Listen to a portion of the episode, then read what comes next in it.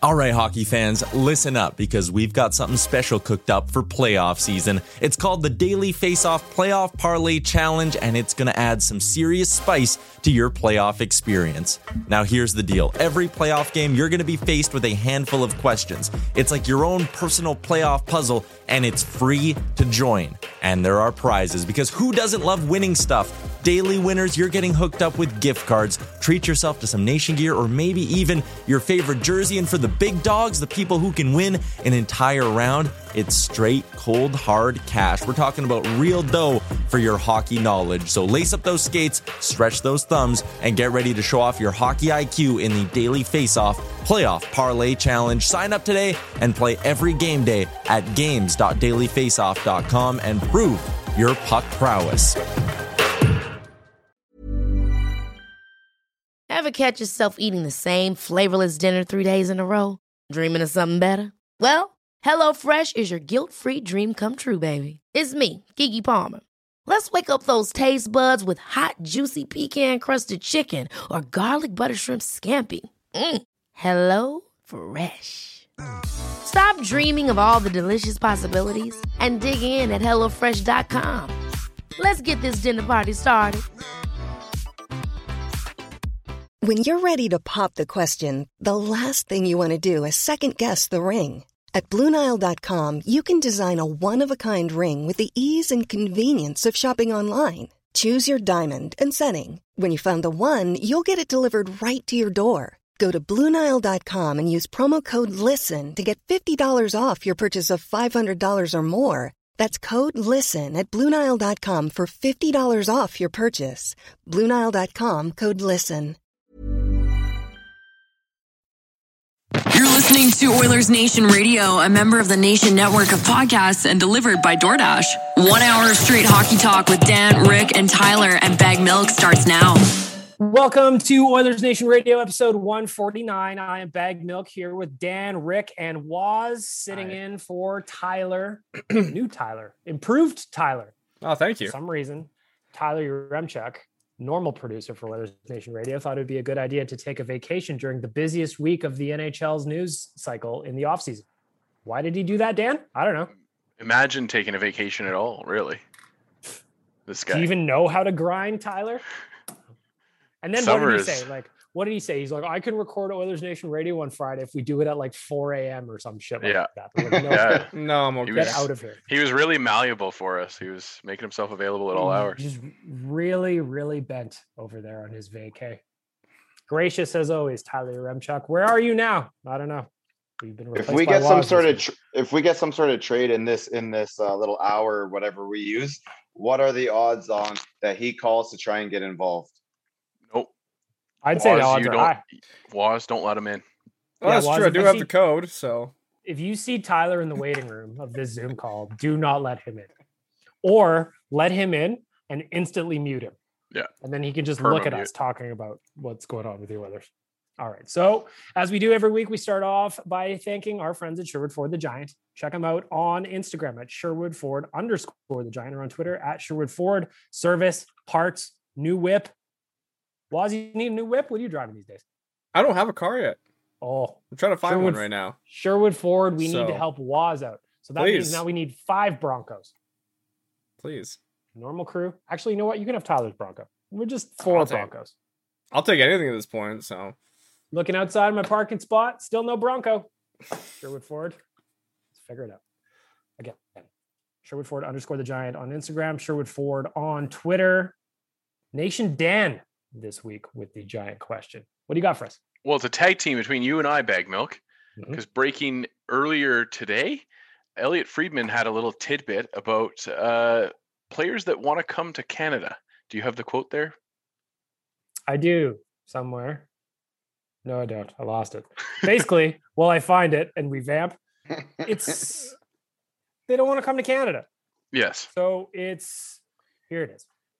There's A unique but valuable case could be newly minted Stanley Cup champion David Savard because word is he's more willing than some of his peers to consider Canadian destinations. One GM said Thursday that he's hearing more and more from players that they prefer not to play in Canada. It's a real thing, he said, mentioning taxes, social media, and tighter pandemic restrictions. Dan? So, my Sherwood Ford giant question of the day is if you could change one thing within the control of the organization or the fans, what would you do to make Edmonton more enticing to free agents? Bag milk?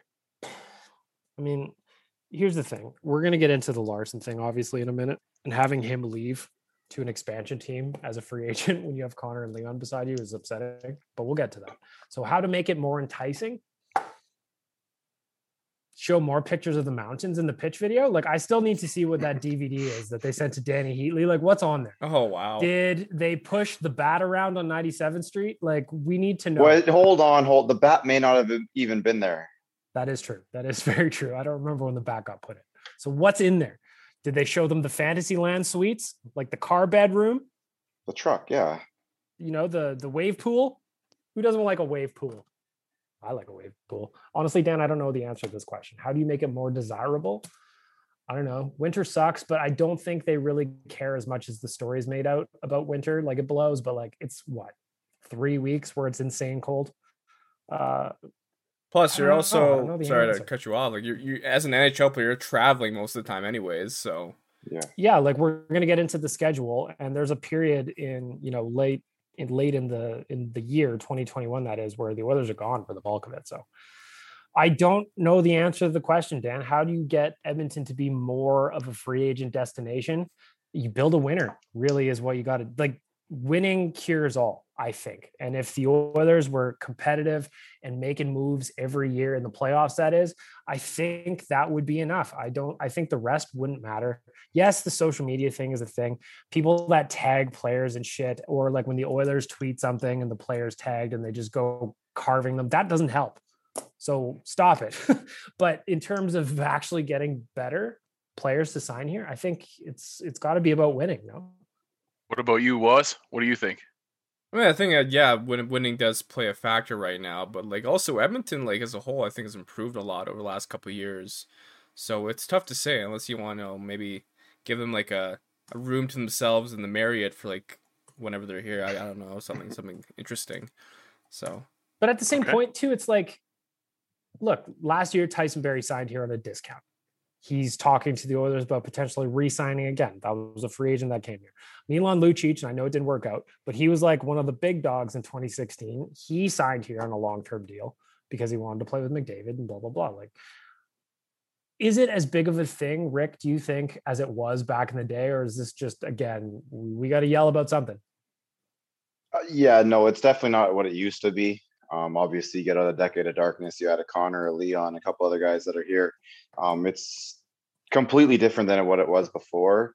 Um, I still think there's there's a little bit of, of a rotten section inside of OEG, the whole the company on its own. Um, I think that probably affects some sort of communication, and that trickles down. And I'm sure some of that negativity gets towards the players. Um, I understand what how we're trying to correlate this to the uh, to the Friedman thing and the fans and social media and stuff. Um, I don't think it's as big of a part, but I do think it is. Probably it probably does play um, more than a little bit uh, of of a part. But at the end of the day, I think it's the the organization itself is what needs to be uh, selling themselves, and if they can't sell themselves, like I'll, we'll never know. But why did Adam leave? You know, like is it? yeah, some of the actual reasons, like the emotional parts of his father and his mother only coming here a couple times and whatnot. Is there something a part of the organization that he just felt like, you know what, they don't really take care of this, that, or the other thing? We'll never really know, but I would prefer to hear a lot more of, you know, that was a class A organization. They did this, they did that, they did the other thing for me. And I know they have lacked in that area. Um, firsthand, like I, I, I just know these things, um, or that is that specific thing that you know sometimes the organization doesn't take care of the players as well as they should. So I think if that uh, fixes itself, that's probably the the number one thing I'd put on it. It's a fair again, we're gonna- point. We're going to talk about Larsson here in a minute. Dan, what's your thoughts? My my answer, I think, is uh, it's twofold. So it's it, I think that the social media thing is a, is a real issue. I do believe that you know Canadian fans we're rabid. We love our hockey and and we hold players accountable and you know tagging players and all that kind of stuff. It happens, but I think it's an easy fix for the teams if they put in some more effort, I'm not just talking about the Oilers even, uh, but if the teams put in more effort to show the impact that these players are having around the community, you know, more videotapes of them of them going to Ronald McDonald House and helping out, or or going to a children's hospital and helping out, women's shelters, all those things. What it does is it kind of it makes them Edmontonians, not necessarily just Edmonton Oilers, and and it it removes the perception that these guys just come in, play their hockey, and then walk away from the city, kind of thing. And then therefore, the criticism won't be as vitriol filled as as it would be if it was just based on your on ice performance. Uh, you know that I've I've always believed that that the, the teams that do the best are the teams that have their fan base behind them regardless of the results. Win or lose, you're still an Edmonton Oilers fan, and win or lose, there's still Edmonton Oilers players, and they are to be, you know, whilst maybe not treated the best in in in house and and are held accountable for their mistakes on the ice when they leave the ice we respect them as the people that are helping the city of edmonton that they are. So i, I just i just I, I think it's a simple little tweak that that I would like to see more Canadian teams do where they just give more of a focus on the player and profiles of the player and the things and the impact that they're making around their city.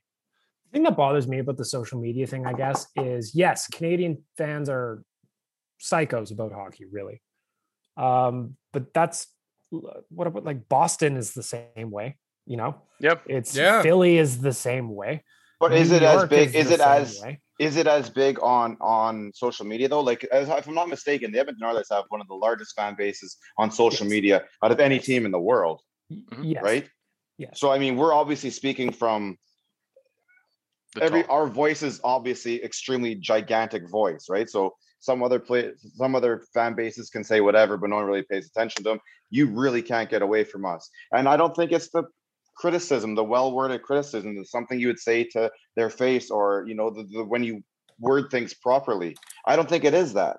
But I think it's the I've you know, w- while I slept last night, I try to come up with the most ridiculous quote unquote joke to make you know on Twitter the next day, and we and he's kicking a dead horse and just never letting up on some things. Like I we we get it, you don't like this, but why do you keep shitting on it? Like you honestly, it's not.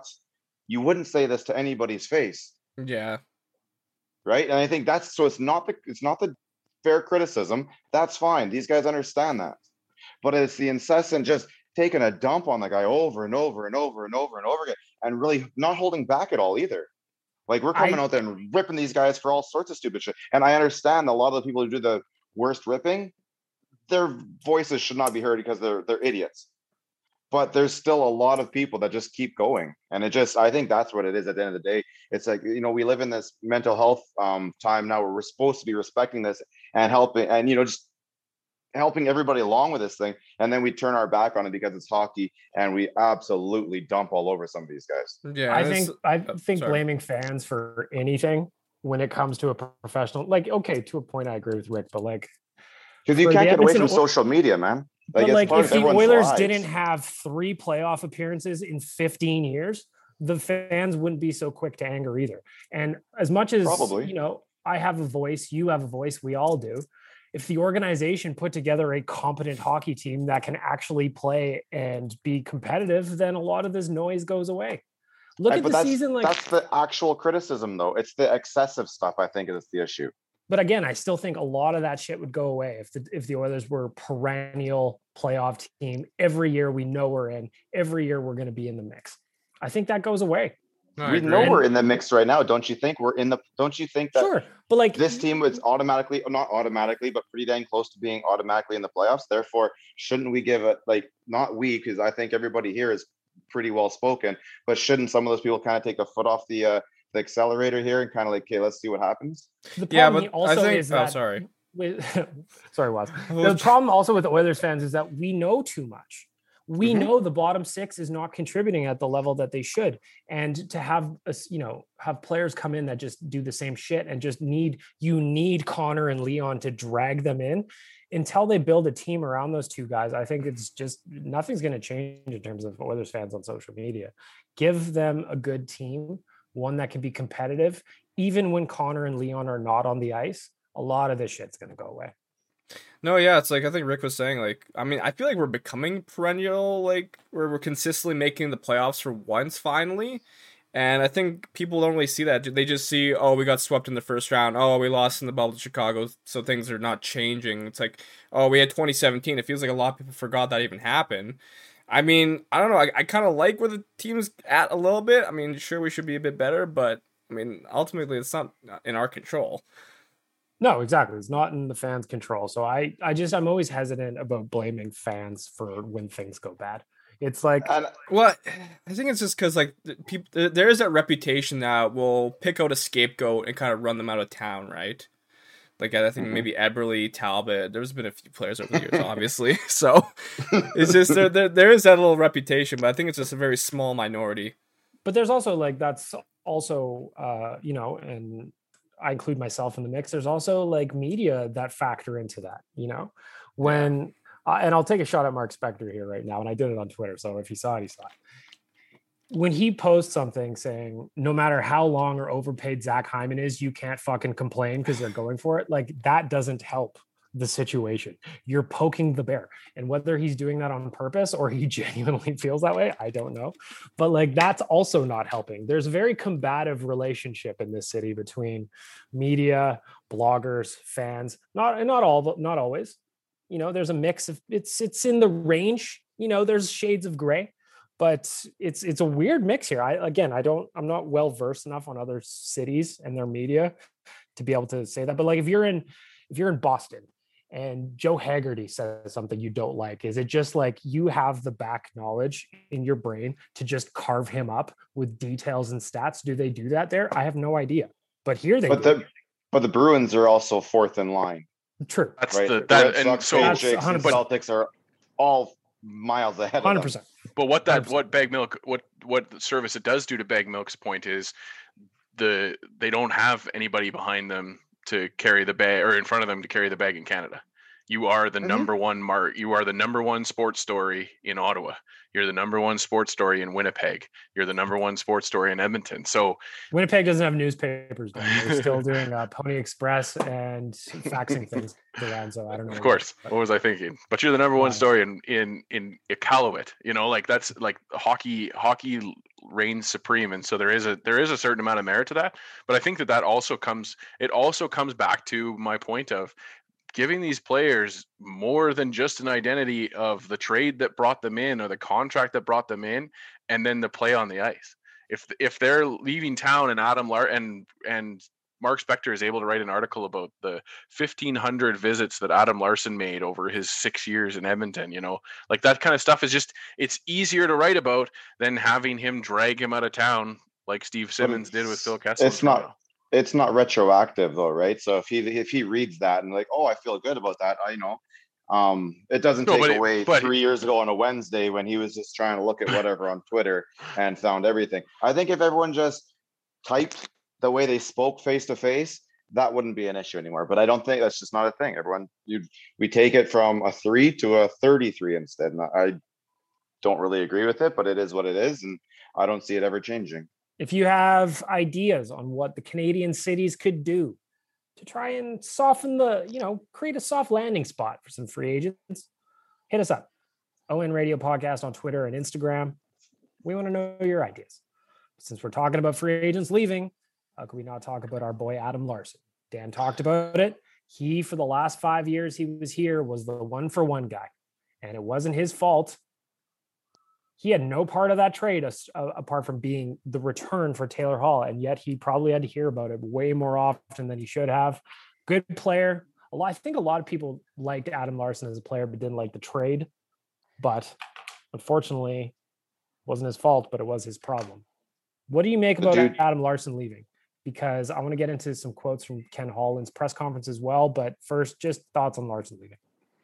Well, for me, the first immediate kind of weird thought, and it's and again, it's you know maybe I'm too deep into the the social media stuff, but you didn't see a lot of messages saying goodbye to Adam from his from his teammates like you do for other guys.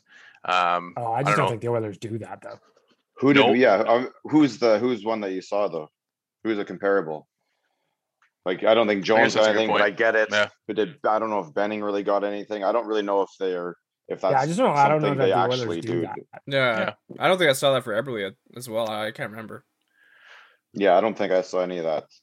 But yeah, just- to your point, Bag Milk, it, it, it I think you put it out there, and, and Gregor asked the question too, and it it it it begs a question to the organization of you know what's going wrong here, where you know a guy one year is at his exit interview touting the city and loving everything about it. Now, obviously, Larsson has some extenuating circumstances there. That you know, the death of his father is is something that has to be looming in his head. Um, you know, whether that factored into the decision or not. Uh, but you know, it- you see Caleb Jones, who was in a pretty good spot with this team and didn't want to be here anymore. You know, it, it these these these little these little you know I don't want to be here's are kind of piling up a little bit a lot when you're supposed to have you know you have the best player in in the game playing for you, arguably the third or fourth best player in the game playing for you, and guys still don't want to sign here even though they've already played with these guys and know how easy that can be and how easy that life can be. See, I have a hard time comparing Jones and Larsson though, because Jones, I can understand why you wouldn't want to be here. He just wasn't playing, you know. Yeah. Like eventually, a guy wants to play, and I'm there's maybe there's probably more to it, Dan. I completely with you, but like with Larsson, that one's so confusing because, like you said, I watched his year-end press conference again yesterday, and he talked about the city, the fans, the team, the teammates, all that stuff. Holland referred to him as part of the core. I uh, so it's surprising what happened between then and the time he signed in Seattle. Like what happened there? Because it doesn't make sense to me. And I don't expect players to be 100% forthcoming in those press conferences. I don't expect any of them to tell the truth. It's like to Rick's point, people to get really mad at Ken Holland for not saying anything in a press conference. What GM? Oh, I mean, Mac T did. Mac T said way too much, arguably. But uh, outside of Mac T, which GMs just shoot from the hip and say exactly what's on their mind? They don't do that. They've all got their style of tap dancing and lawyeriness, is what I call it, where they don't answer questions, and that's just Holland's flavor. But I did believe Adam Larsson that he liked being here. So what happened? You know, is it part of it that was he slighted by the idea of being like, oh no, no, we're gonna sign you, but you gotta wait till after expansion? Like, I don't know. Did he not feel prioritized? That I'm just I'm guessing. I have no idea. Is it part of it that he's tired of being the one for one guy in the city? I don't know. It's weird. But now Oilers have a problem. Waz, what do you think? I mean, there's yeah, obviously there's a lot of question marks now because like I, I was kind of very confused, sad, and you know, a little angry that he left because I really liked Adam Larsson. I liked what he was turning into. I I don't I had like why would he leave? I was like yeah, like you were saying, like what happened between the exit interview and now? Was it negotiations with the contract? Like apparently there was a few tables on the off like offers on the table for Larsson. Yep. So now the question is, how do we replace him? Because personally, I'm not really a big fan of just having the current defense core. I'm like, we need to go into the market and look for a defenseman. And I agree with you. So look, we're gonna we're gonna get to that in a minute, but just sticking with Adam Larsson here. So a couple of uh, quotes from the Holland press conference when asked about it. Uh, let me back up here a little bit. Um, Holland said, "We looked at the marketplace, what the marketplace was for a type of player he was in recent contracts. There was about 10, 12 comparables. I made an offer in March, talked through April, and sometime in April we were told they wanted to shut it down to the end of the season. All makes sense. A lot of players do that going into the playoffs. Not a big deal." I thought we were very close to a deal a month ago. As time went by, I was told that Adam really wanted to make sure of his decision and wanted to know what his options were. Then I made three, four, five different offers through June and July. About a week ago, I went to Larsson's agent and said if Adam wanted to explore the market, he could talk to other teams and see what his options were in the hopes that his best option was here in Edmonton. Woke up to a text that Adam had signed a deal in Seattle. So, Hmm. again, we're just guessing you got to think Holland was surprised by this. No, By way he definitely said it seemed like they were going to get a deal done a couple of times. He's got to think, where the fuck did this go wrong? You know, I wonder how many teams he talked to. Did he just talk to Seattle? Like obviously, that's if he was allowed, if, if we okayed it, if we uh, said, Yeah. hey, you can go talk to whoever. Interesting. Um, I must have missed that yesterday. But I obviously I, I thought, you know, he was in the window for uh, UFA's talking to, to the new team. So maybe that's just what it was. Um, I, I don't yeah. see it being. You know what? The way he, his last his last interview, when you look on it in hindsight now, could have been saying, could have been his exit. You know, could have been, hey, listen, I loved every minute here and said all these good things, and it's kind of he wanted to, you know, make sure it was a clean break on on the way out the door and said, hey, thank you for everything. I think just want to move on and blah blah blah. Right? I mean, if you if you look at what he said, you could easily use that exact quote, put it after the the the signing, and it would all meld together, right? it's just i guess it's just weird because i mean in the in the post season presser he says i want to be an oiler blah blah blah like and again i don't buy everything people say into a microphone mm-hmm. to the media of course that's ridiculous it's just i guess it hurts in the sense that first of all like waz says makes a massive hole on the defense on this team he was one of the league's better shutdown defensemen and now that is a hole and there is nobody there we're again we're going to get to that but to leave for the same money to an expansion team, I'm like, man, he just he really wanted to get out of here. Well, maybe I was reading too much into the press conference, and I don't want to. I don't necessarily want to do that because it's nice to actually get some information from Ken Holland, but that isn't about the Detroit Red Wings. But um by the way, no Red Wings mentions in yesterday's press conference. Everybody was surprised by that one. Go ahead. Dave. Um, but for me, it was the mention that he said that he put a like different contracts on the table like four or five times. And so like how low was he starting to have gotten up to the point where he was at the same number as Seattle? And maybe that's term. where the issue was? No, like, he had yeah, I think it was a term thing. I think he said he had a three, a four, and a five year term contract. Yeah, there was different the term offers laid. So I don't think okay. it was. I don't think it's like he lowballed him in money. Got it. He gave him options in terms okay. of term. I missed that that little bit, and that's why I didn't want to do the uh, the over analyzing of his statement because obviously I wasn't listening at that point. But uh, but yeah, it just it's it sucks. It really sucks. But uh, you know, maybe they can sign Dougie Hamilton for just under seven million dollars and not have a problem there.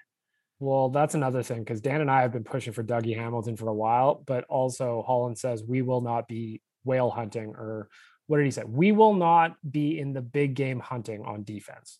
However, not Frank, seven to eight million dollar deal. Yes, right. Frank called us the dark horse, and the dark that's horse right. never shines a light on himself. So if you're the dark horse, of course you're going to say that. So if you're uh, missing Rick, that, Frank Seravalli, Nation Network insider, daily face-off expansion draft ruiner, was of the NHL. So Seravalli said the Oilers are a dark horse for um, for Dougie Hamilton. Um, maybe comes in cheaper than we think. Maybe fingers crossed. Six point yeah. nine. Somebody I said hope that. so. Yeah. That'd be nice. that'd be nice. Uh, okay, so back to Larsson for a sec. Obviously, he's gone. Big hole. Back to Ken Holland. He says, "I'm in communication with Tyson Barrie. I had an offer on the table for Adam Larsson. Our expect, well, obviously we knew that. Our expectations are that Evan Bouchard will be an everyday player like that. Excellent. So maybe he can take some of that those minutes. I need to do something on defense. So well, I do this ad read, gentlemen. My question that I'm going to ask you as soon as I'm done. If our right side is Bear, Barrie, Bouchard, the order doesn't matter. Is that enough or does it need to be more? But first, we'll say shout out to Bixler's Jewelers. They are licensed, they are wonderful. And like Dan will tell you in a minute, they are America's first jeweler. 1785. Established in 1785 at a small Pennsylvania workshop. Centuries now they've been working on this day. Just a few centuries, and they decided to partner up with us. As you mentioned, Bag Milk, they are the official jeweler of the NHL. They have other licensed agreements as well, uh, but for a limited time, and when I say limited, I mean seven more days. Seven days? How many more days are there in July? Eight uh, more eight days. days. Eight more days for you to use the code Bixler's Nation 10 to get 10% off of your officially licensed uh, jewelry of the hockey variety. And uh, and so yeah, Bixler's Nation 10, 10% off your order. Get that in before the end of the month because that's when the deal wraps up. Waz, I think he'd look real nice with an Oilers ring, buddy. Really? Absolutely. Imagine maybe like a four knuckle Oilers ring on Waz. Actually, I like that idea. Yeah. That would look yeah, let's real do it. sharp. Let's do all it. their jewelry, beautiful stuff.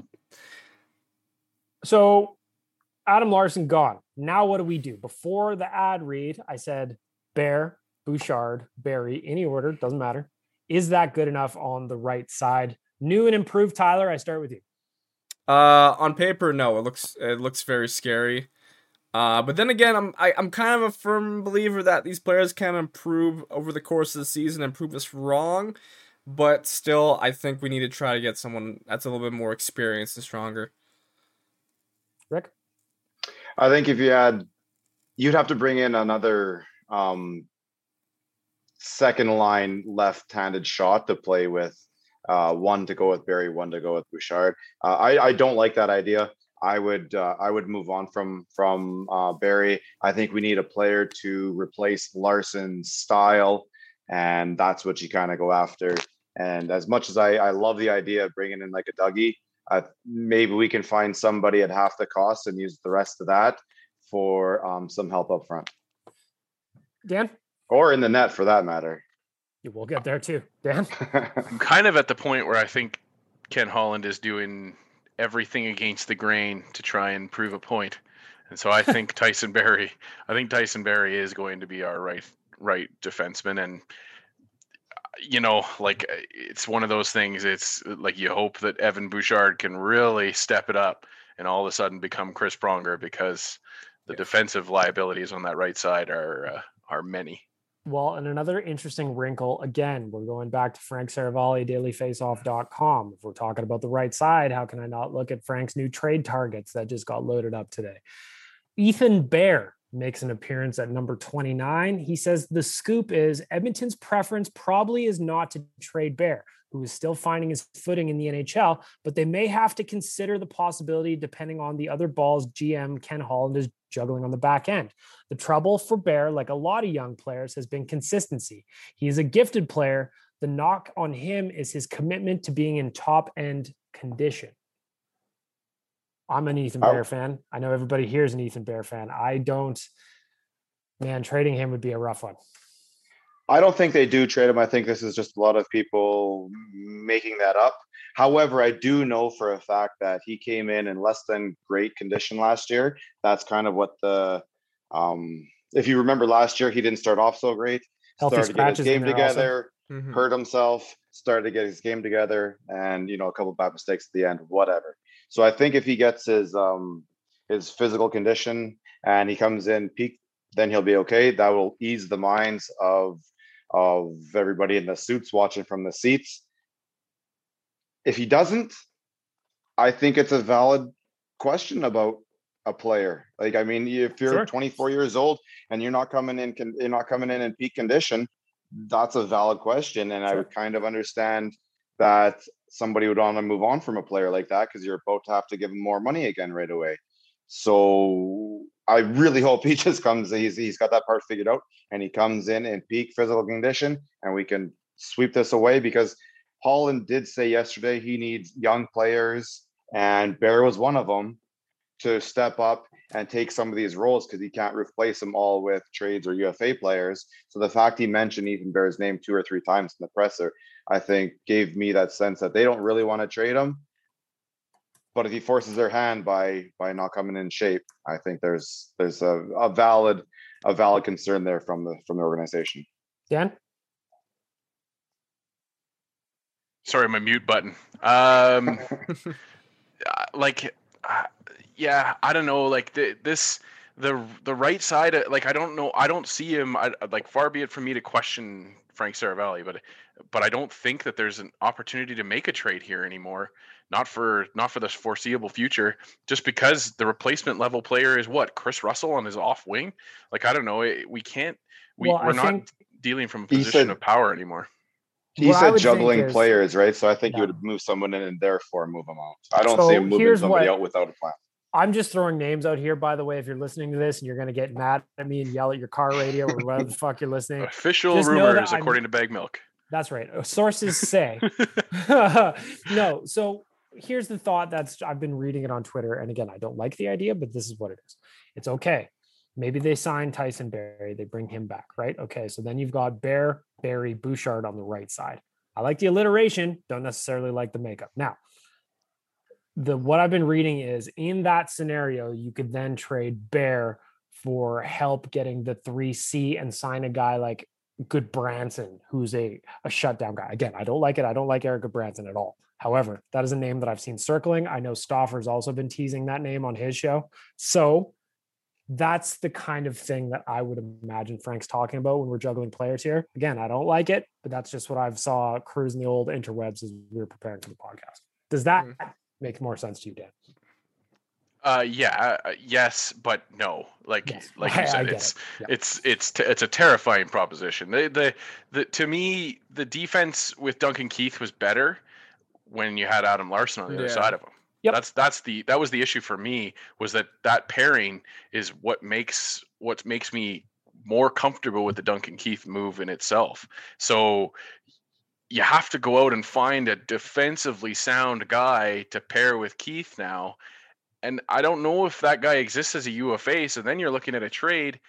I don't know. I it's just we like you know for for Holland to have responded to the question, you know, what does this do to your to your plans? And he just says you have to make a new plan. That's that's pretty scary to me in 2021. is, I know I know that that's I understand that that's the reality and and and I get that that's where it just it just happened that way.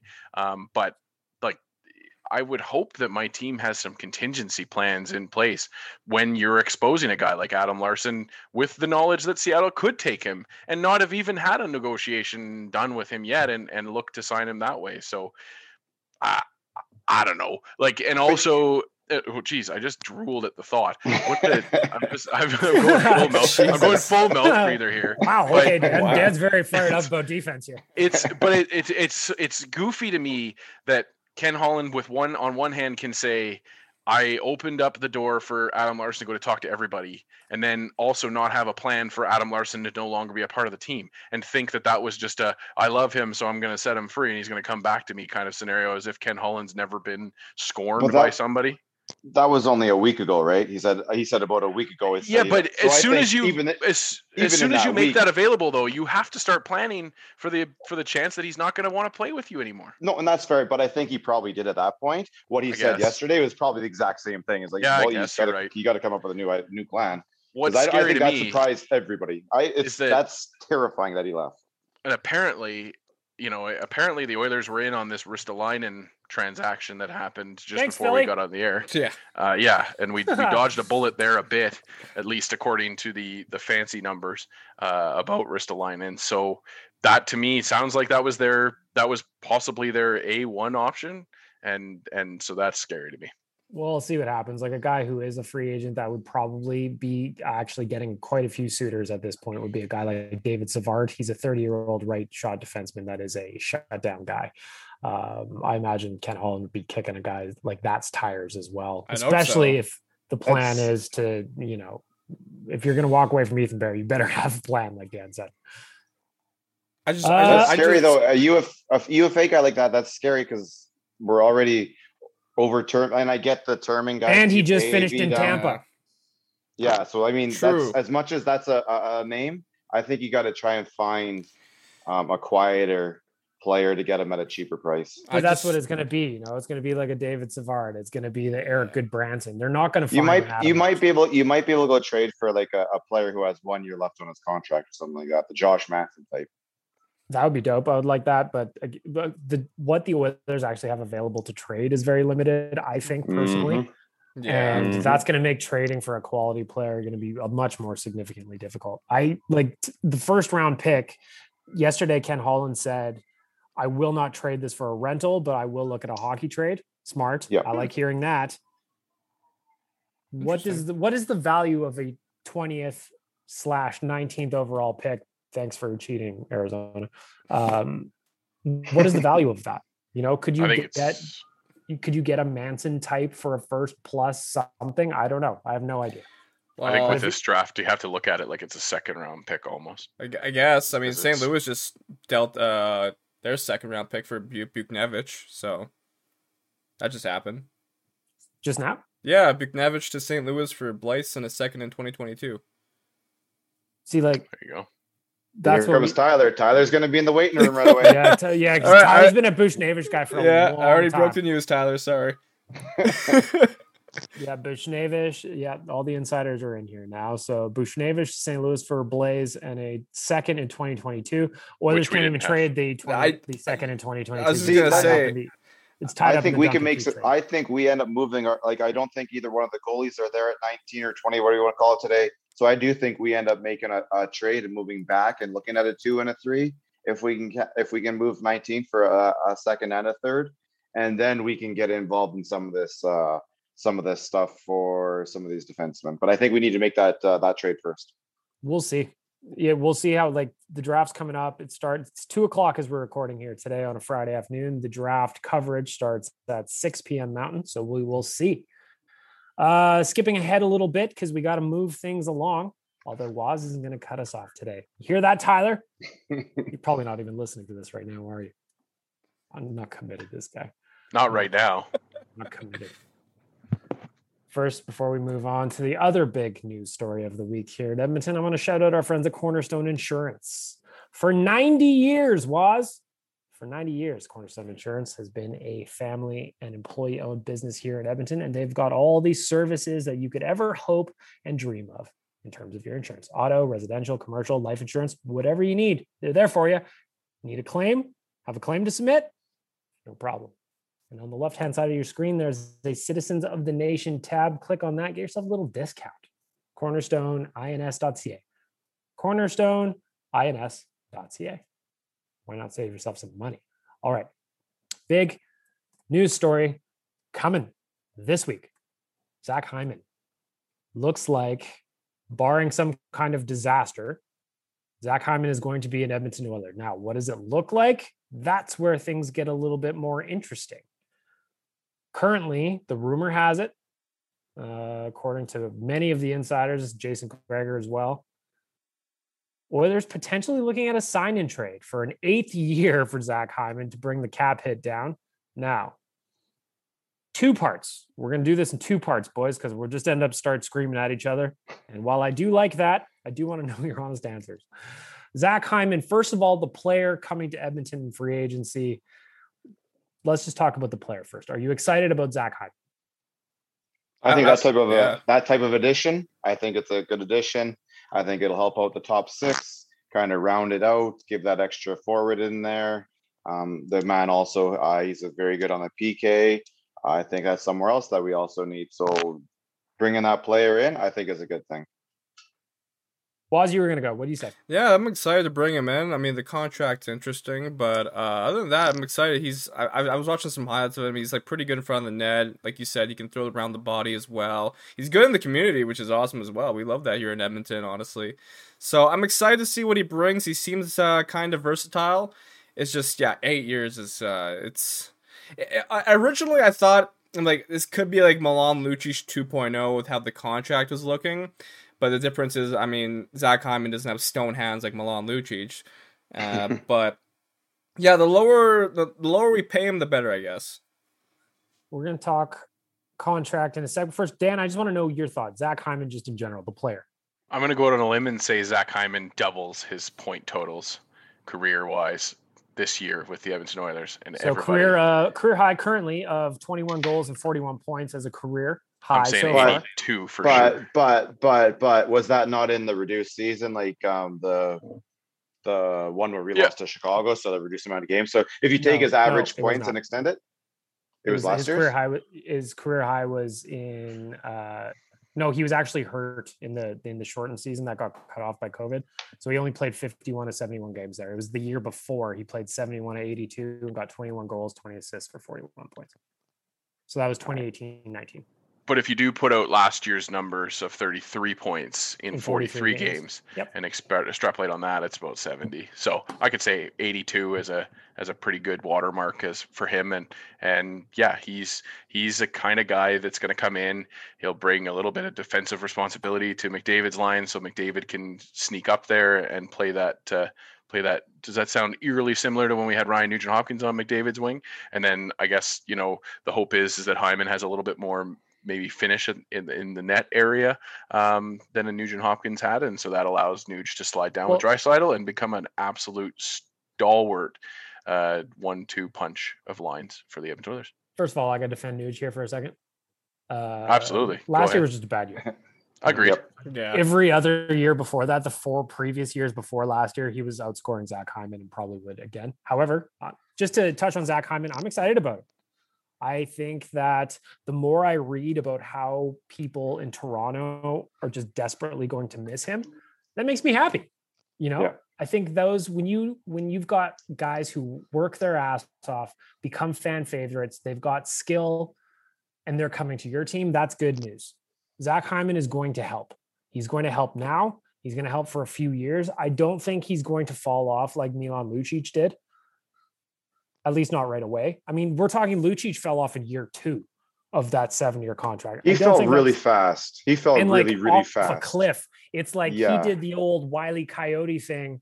You saw the uh oh, The and then the feet way he moving, but there's you no- I mean. The feet moving, but there's nothing underneath them, and then So just here's- drops. Here's something that I want to read from uh, Steve Dangle from from Sportsnet. Oilers fans, Zach Hyman is a gem, truly. The Leafs organization has adored him and held him up as a standard since he was in the AHL. He's a smart, no quit warrior, a penalty killer, capable net front guy, and has scored at a 33 and 28 goal pace each of the last two seasons. The contract is whatever it is, but there's a reason he's so coveted. He's had his share of injuries, but he keeps bouncing back whenever he's doubted. His best goal scoring output came after knee surgery. He's a monster, and he's a child's uh, children's book author. Happy for Zach. So it looks like we're getting a good player, a good person. And when you're talking about culture in the dressing room, buzzword, blah, blah, blah, having a guy like that can only improve things. Now let's talk about the contract itself. Seven, eight years, way too fucking long. It's too long. However, you're going to bring the contract number down. I don't like the idea of him getting paid more than Nugent Hopkins, who's a more productive player, but that is what it is. I'm not going to compare apples to oranges on that one. The reality is the contract at seven or eight years is just too long. You bring the cap hit down. I'm with it. I get it. You're overpaying because he's a free agent. But I think on this one, this is signed specifically for right now and trying to win right now. But I could see us on this podcast having a Zach Hyman gold draft in year six, seven of that contract, but I'm not going to worry about that today. I'm not going to worry about that right now. I'm going to worry about what Zach Hyman can bring to the team now. I'm going to be excited about him playing with Connor, fishing out pucks or Leon, whichever, it doesn't matter to me. Fishing out pucks, dishing to him, throwing the body, killing some PK. Because you know what? The Oilers are also going to need some penalty killers. Jujhar Khaira is not likely to return. He might, but unlikely to return. So they need guys who can kill penalties. And if one of those guys is a guy like Zach Hyman, and maybe he gets us a shorty or two here every now and then, great. If he's involved in the community, he's at the Stollery with kids, giving books to people or whatever he does in the community, awesome. If he's a good guy in the room, awesome. Contract, too long. It's just too long. But that's it's it's about getting that AAV lower, especially in the flat cap. And if you're going to think about it on the positive side, hopefully by year three, four, five, six, seven, whatever it is, we'll be talking about a cap that does not look like the one it does today. That's my spiel on the contract. Rick, you're up.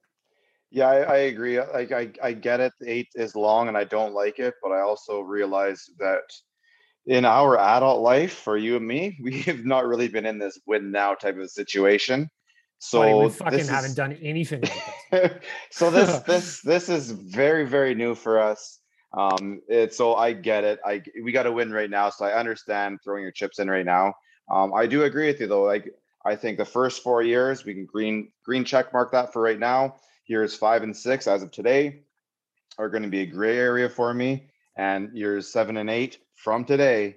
I think I'm a little bit worried about, but at the same time, you're right. I do believe the uh, salary cap is going to actually almost skyrocket between now and year five, year six of his contract to the point where it could be even more than 10, $10 million more right now. So I think the percentage of the cap is going to shrink enough that, that that contract, as long as he can play third line at that time, and then eventually if he's here for year eight and seven, fourth line, if he can still fill a role, I think it'll be okay in terms of percentage of cap.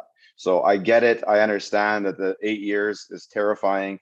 Um, I do think it's kind of what you have to do to try and win right now. Um, and there's it's it's a gamble, but I want to win right now. And we have about four years, five years. And if he's gonna he's gonna help, then if we get three cups out of it, he can Lucic himself in years six, seven, and eight. I really don't give a shit. Dan, what about the contract? Yeah, for me, it's I'm starting to kind of think the mentality shift my mentality to uh, this offseason. We have four years to worry about right now, and it's it's time to get those Ws. It's time to get those cup runs, um, and Zach Hyman does that for us. Does he help us in five, six, seven, eight of the of that contract? Mm, who knows? You never know if we have a new GM in here and he's able to ship that contract out no problem, like some GMs apparently are able to, unlike Kenny H. But as of right now, trying to win 2021, 2022, and Zach Hyman helps us with that. So I'm happy with it. Um, you know, the number getting lower helps us with other transactions. That's the that's the main focus after that, and if that means more term. But it also sounds like that is not really going to be a deal that's feasible because apparently Toronto wants a second round pick, which we don't have available. T- Please do not give a second round pick for three hundred seventy five thousand. We're going to talk about this in one sec. Waz, I just want to get your take on the seven eight years first.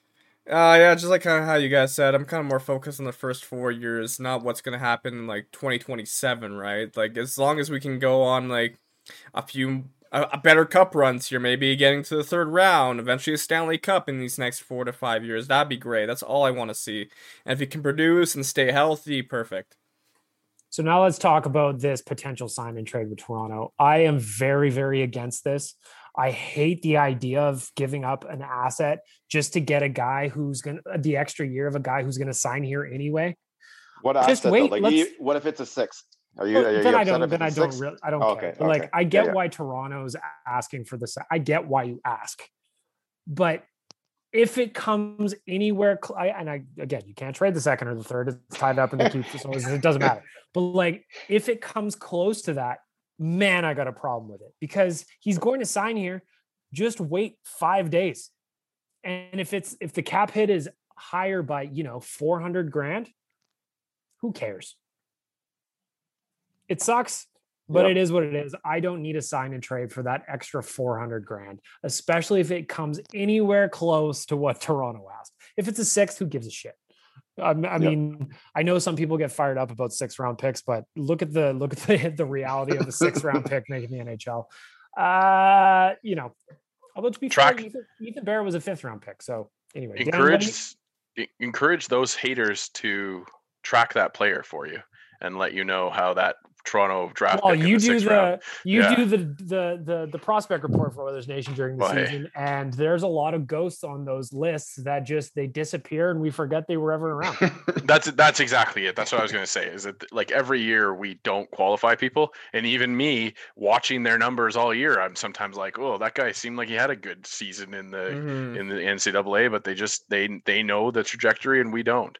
So it's yeah, I mean if you're if you're paying anything above a two or a three, you're you're probably pretty frustrated with that. But the nice thing is, is Kenny Holland has worked himself into a corner, and also the league as well. We lost our third round pick this year because James Neal was allegedly going to score 28 goals in, uh, in a. there's just like get kicked in the balls over and over again with fucking. McLellan, then the, like then then then McLellan third, Chiarelli second. Oh.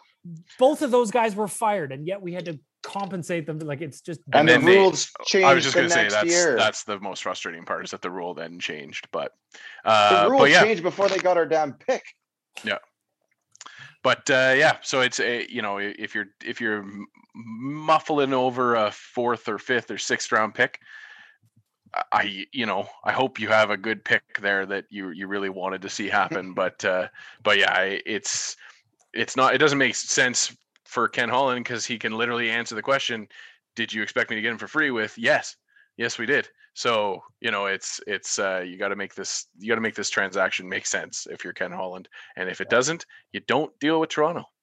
And I think there's no real fear in Toronto matching the contract, so that's just another reason not to. Uh, yeah, not just to wait. Him if they're gonna if they're gonna stick on the second or whatever it is, just just wait, wait six days, five days, whatever it is now. Because if you if you heard him talk yesterday, like uh what's his face out of out of Toronto, they're on like he's not making any real additions to his team. He thinks his team is great, and somehow they're gonna pull it together and win it all this year. So uh, yeah, That's I think. Uh, oh yeah, he was adamant and like this team is good. I think they they are what they I think good. they are type of a situation but they're going to be going but, back uh, into that Atlantic division that is spicy.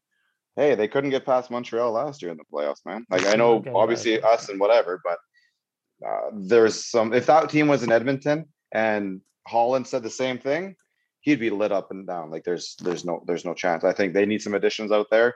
They need to move on from him. So I think there's no real fear in uh, in them re-signing him. So there's no point in moving anything more than a sixth. Yeah, just if if if they're not wanting to play, just wait. Zach Hyman will be here, and mm-hmm. you know what? We'll all be excited. If you're listening to this now and you're worried about the term, I am too. But let's let's talk about that four years from now, because like I said, we will have a Zach Hyman goal draft on this podcast, just like we did for Milan Lucic. If things fall apart in the interim, I'm really looking forward to the honeymoon phase. You know, that's always the best when a new toy shows up and you hug them and you feel real nice inside. It's like, oh, Zach Hyman, you look so good in Oilers jersey. Let's enjoy that part of this. All those quotes like of that. you know how excited he is to play with Connor McDavid. Yes, and, yes, yes. Let's enjoy that part. Let's enjoy the honeymoon. A honeymoon. step up from his a step Yeah. up from his old line mates. Yeah, Just, uh, those fucking schlubs over there in Toronto, you know? He gets to play with future Hockey Hall of Famer Duncan Keith. Exactly. So I did love the people that said that we we shouldn't make a trade with Toronto because they're our rivals. Uh, I think- or, I think would you not consider every in that same context? Then would you not consider every team our rival? Like, I really? guess, yeah. If you're using, Tor- uh, I don't know. There's probably a little bit to be said about a couple Canadian teams being a little bit higher than the majority of the American teams. So maybe it's three or four Canadian teams and two American teams that kind of sit in that rival uh, stance. And I kind of understand that thinking, but at the end of the day, I think you have to like, if it's going to improve your team, you have to you have to make the move. I mean, I wouldn't give them too much, but in this situation where you're going to take from them, I think I'm I'm I'm more okay with it. Interesting that we're all excited about Hyman. Everybody is. So if you say that I'm overly negative and you're tweeting at me that I'm overly negative about Zach Hyman, listen to this. Mhm. I'm not. I'm not. I'll worry about the contract later. Uh, other things that happened with the Oilers. Holland said yesterday he is not extending qualifying offers to Jujhar Khaira or Dominik Kahun. I wasn't expecting Dominik Kahun to come back, to be honest, but Jujhar, man, that hurts. Uh, Yeah. if you've listened to if you've listened to Oilers Nation Radio for any length of time, you know how big of a Jujhar guy I am. Love the hammer. Love what he does. and he is on his game. He is an excellent player. But I guess the problem is a little streaky, you know. And He did say he won't- there is he said he won't opportunity, give him a however- qualifying offer, so, So there the is an qualify- opportunity. That's right. So the qualifying offer would have been 1.3 million. There is an opportunity for them to sign him at less than that. So Mhm. that's not to say that Jujhar's gone. It's just maybe unlikely. I know uh, Rick Dhaliwal was saying that we're not qualifying him, right? So. Yeah. Yeah, you- Holland said, it Holland- Holland said it. Oh, okay, okay. But the Yeah, thing is, uh, though, Holland is said I it think right- yeah, directly. in the press conference. He will look at this lineup, and I don't think you're bringing in a lot of guys who can who can run the who could play on the PK. And I think for you could probably get him at two years, 800, 900 grand. And I think that as a 13, 14, or 12, uh, that, that, that fourth left winger and somebody can kill penalties, somebody has a little bit of grit and whatnot, and he likes his style in in the playoffs. I, if I was running the team, would sign, it, would keep him, would find a way to keep him around for about two years. I, hey man, you don't got to sell Jujhar Khaira to me. I Sure. I love the guy.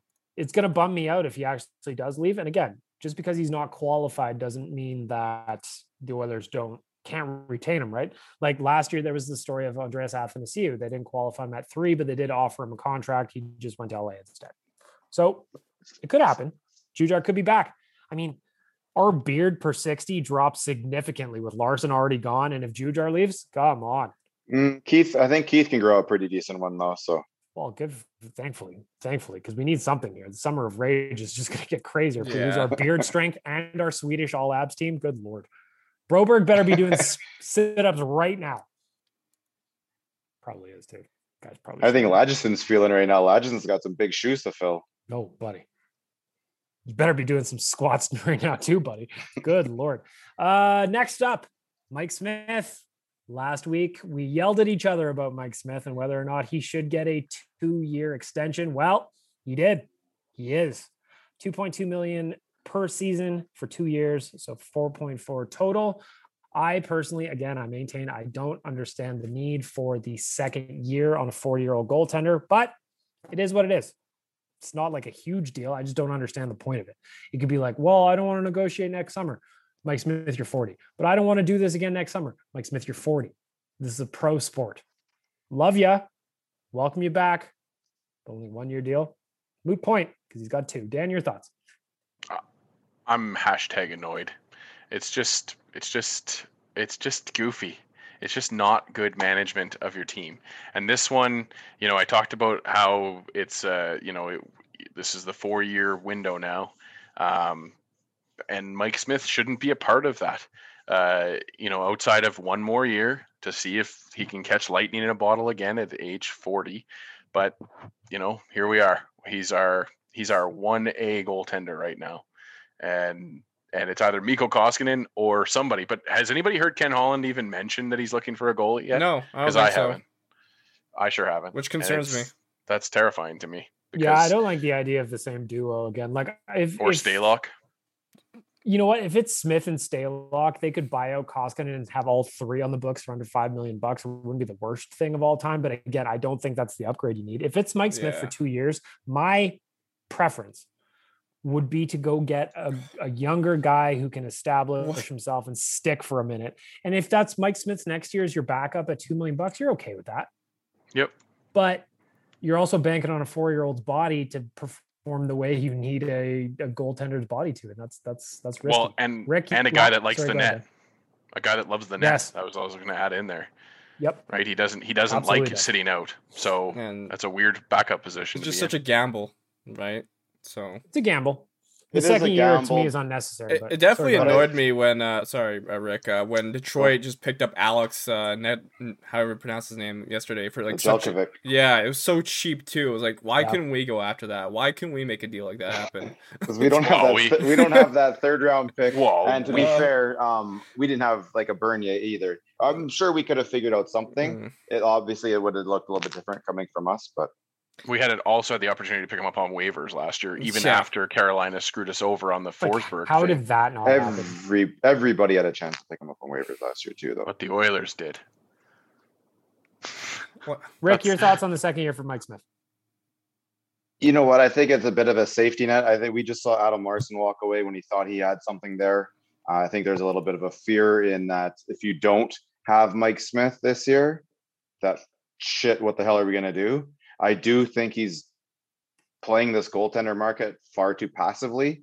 I would have liked him to go out and find that 26, 27, 28 year old goaltender and even pair him up with Smith for this. I think you've got to set your goaltender to a certain price. And I don't think the $2 million is going to set us off that much. Um, if worse comes to worse, you can put him in the minors. He only costs you a million. Um, so yeah, I think it's a little bit too much. I understand the second year as a safety valve because he went into the goaltender market last year didn't swing on the first three, and all of a sudden it was gone.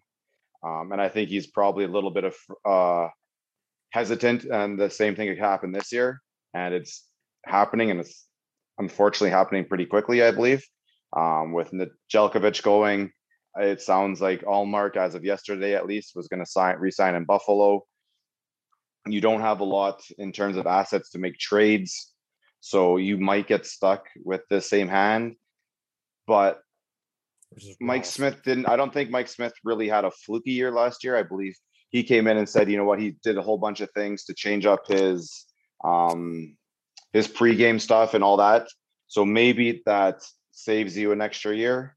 Maybe you can sit there, but I still don't want to see him playing more than 40-ish games. So I'm terrified with what's going on with the goaltending situation. But him for two million for two years, I don't think it's that big of a deal because in the I don't think he can be your number one. I think that's a that's a far bigger deal. If he's your number one, um, I don't like it with Stalock or with Koskinen. So if you're paying your backup two million dollars, I really don't give a shit. But you need a, an actual number one. So I'm more worried about who he's going to get for a number one. Well, that's that's my thing too, and it's a good point by you, you, Rick. And it's like it's where why was this transaction made again at this time? The, the Oilers are out, negoti- they're out negotiating themselves. No, but if he loses him, if he walks away, then you're fucked. Why? There's so many because, free agent goaltenders out there. But you like know what you got. You know what you have in Smith, and you, you don't, know exactly what you have in everybody else. You do. You had him for a couple of years. You've got a pretty good idea of the, his ups and his downs, and his goods and his bads. And you know he works in the dressing room and he does whatever uh, extra stuff and you don't really know what you have in some of the other UFAs. You've brought in other UFAs. You're like, I think this guy's going to work well, and it's, it's been a flat tire. So I think it's more of a safety valve. And I get how some people don't like the conservative approach of coaches and GMs sticking with somebody they know. But I think if you were in that situation, if you're a boss, if you're a manager of some sort, and you stick with a veteran of some sort because you know what they can give you, even if it's not the greatest, but you know what they can give you, even at their worst, I understand why you you have that bit of a safety net. I just it's for me it's the two things, right? It's it's the bump up in money, which that's fair. Which is silly, you know, especially when you've given the guy term, you know, more term than I would imagine most teams would have given him. No team um, would have given him two years.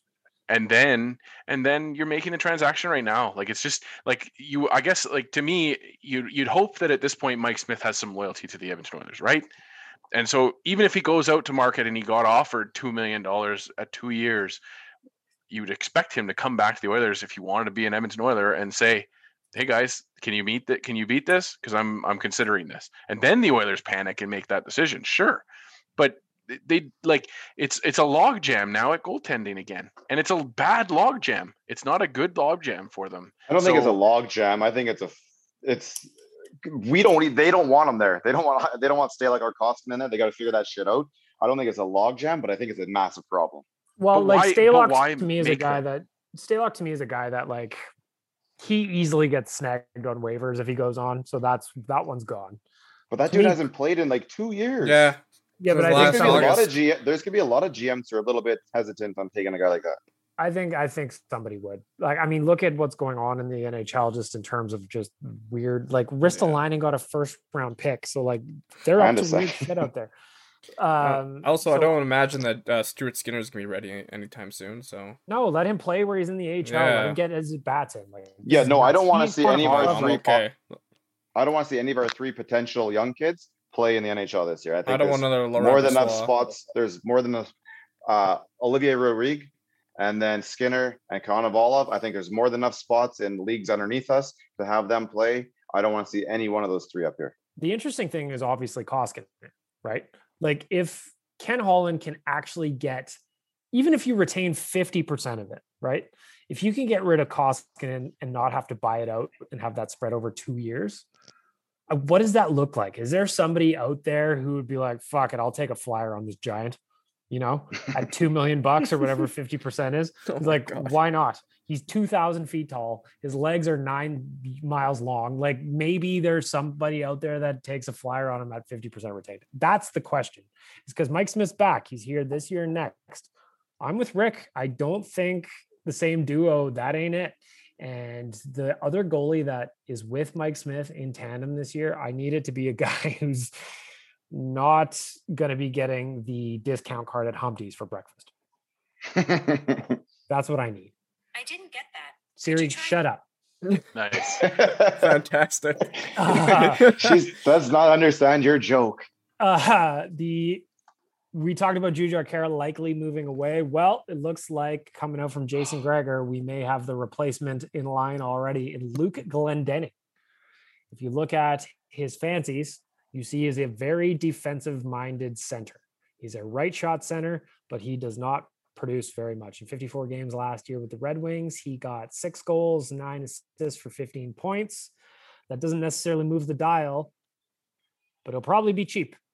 What's the, yeah, I was gonna say, what's the price tag on a player like him? Because his last contract I, was, let me see here. I got Puckpedia open. Three or something.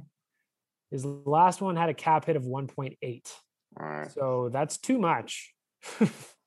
I just, I just, I don't see. Bucks, like, uh, okay. Yeah, I guess. Mm.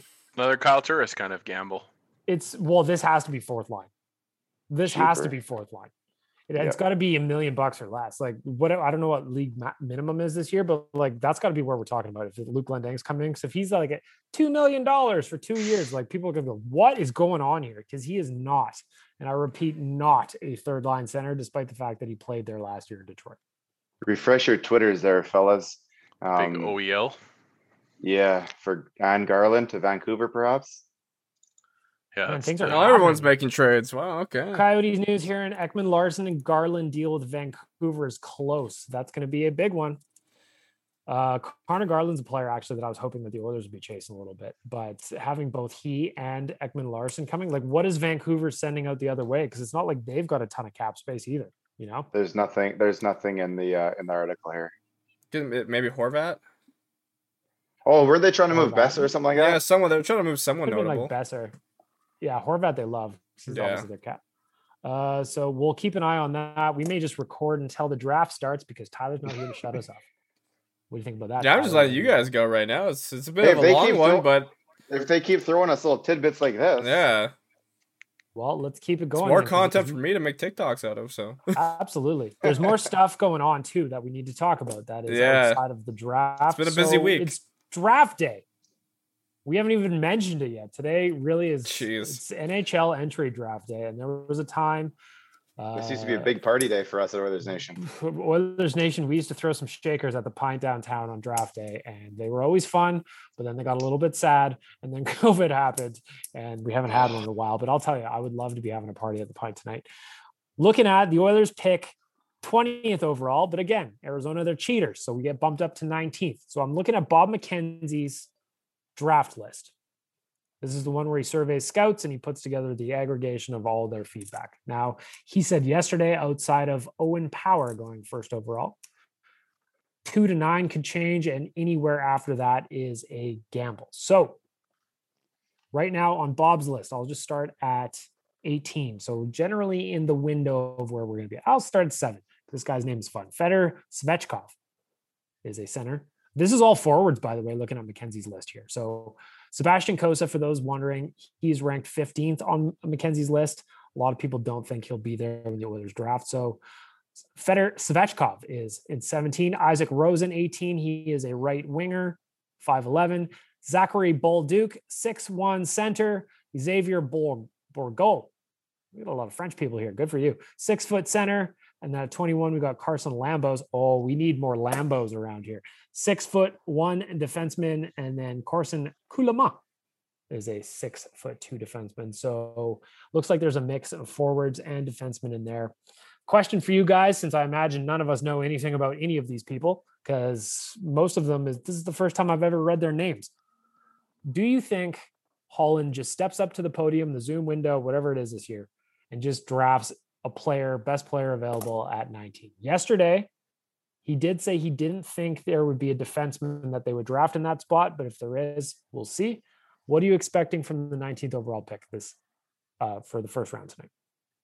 hmm. I expect him to trade backwards unless one of the goaltenders are there. If one of the goaltenders are there, that's who he goes with. Otherwise, you trade backwards and you start um, using those pieces to to uh, make these little trades that we wish we were a part of right now.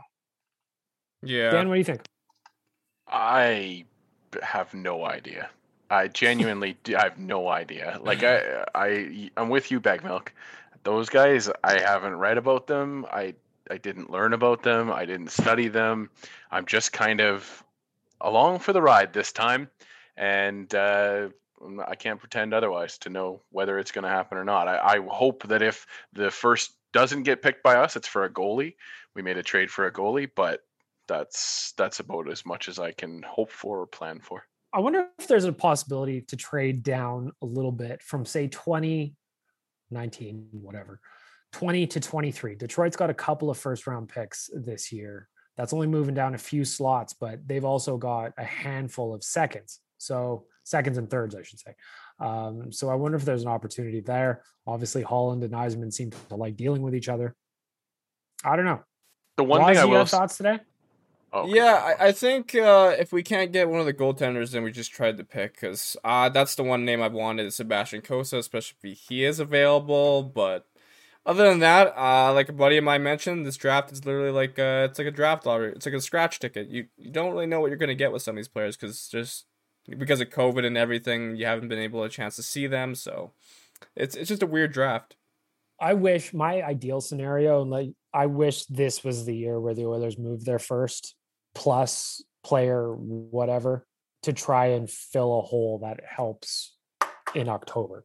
Because I did a 18 through 22.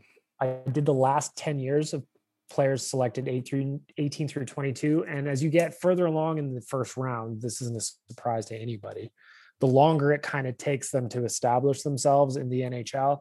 And I think we're getting to a point where hmm, maybe it's time to take a swing on like if you could trade the first rounder and a pick or a first rounder and a player, I don't know what it is. We're just bullshitting here but you could get a player who's maybe an RFA or something like that, who you have team control under and that can play now. Maybe a change of scenery guy, but it, like I would have traded a first for Buchnevich. I would have, but obviously that's off the board now. What do you guys think? Is, is, uh, is this the year? Maybe trade the first. Yes. Yeah. Hundred percent. Yes. It has to be. Especially well, Larsson gone. I think that's what you do. I think you you you you you utilize this pick in order to help fill the Larson spot. So you've already got an idea of what some of these defensemen who are under term with other teams were going to cost. You may not have that second or third. You obviously don't have that second or third. So maybe that's what takes. You move your the goaltender's not there. You move back. Now you got the now you've got the right pieces. You turn that team, go bring them in. Or maybe you know what? Maybe uh, the Josh Manson thing. I know he's, uh, I think he's an RFA at the end of this year. He's a free agent of some sort. He's making 4.1, I believe. He's going to need a new contract next year. Um, maybe you flip it there. I know they said he he's, they don't want to do it for a rental, but maybe there's, you, you just get him signed. He's not a rental if you get him signed, right? Uh, looks like part of the return for OEL and Conor Garland is at least Antoine Roussel from Vancouver. So I, we'll see how we'll Hell see of a value for on. that trade. Ken, right please do something, please. I like we'll see. I'm following David Quadrelli. He is the editor from Canucks Army, so we'll see if there's anything that comes out of there. Uh, it's interesting that trade too. Like they just bumped it a year down the road. Remember, if you remember last year, OEL's like, I want to be traded by date X. If not, I'm coming back. I mean, here we are a year later. He is a Vancouver Canuck. I hope there's no retained salary. Please don't let there be retained salary, but we'll see how it goes. I don't know. Dan, what do you think about trading the first round pick? Uh, yeah, I mean, it, like I said, I, I think that uh, it's goalie or bust at this point, and and I hope that that's the plan is to go out and get a goalie via trade. There's a couple of them that are available. I think I'd stay away from the Columbus situation myself, but uh, but Arizona was a team that I was hopeful we could make a deal with because they they seem to value Hill over Raanta, and so it's uh, you know that's that's where it makes sense and then if not you go out and you draft a guy. The, the cool thing or the weird thing i guess with this draft is that everybody's list is probably going to have some guys you know at that 20 spot where they had them in the top 10 kind of thing just because it is going to be a little all over the place as to what as to what's going on. Guys in the ohl scouts in the OHL are literally just going to have been checking in on players and seeing what their off seasons were like because they didn't have a season in the OHL. So it's it's just it's a good year to make a transaction if you can. Uh, it's a good year to find a team like a Detroit or an Ottawa where they're just going to try and stack up picks and and keep adding to the coffers. But uh, you know, can you make that deal before before 19 comes around? Who knows? We'll see. We're three and a half hours away from the start of the first round. We might just podcast all the way until then, just to spite Tyler Yaremchuk wherever he is. R.I.P. Tyler. He's alive, but he's dead to me.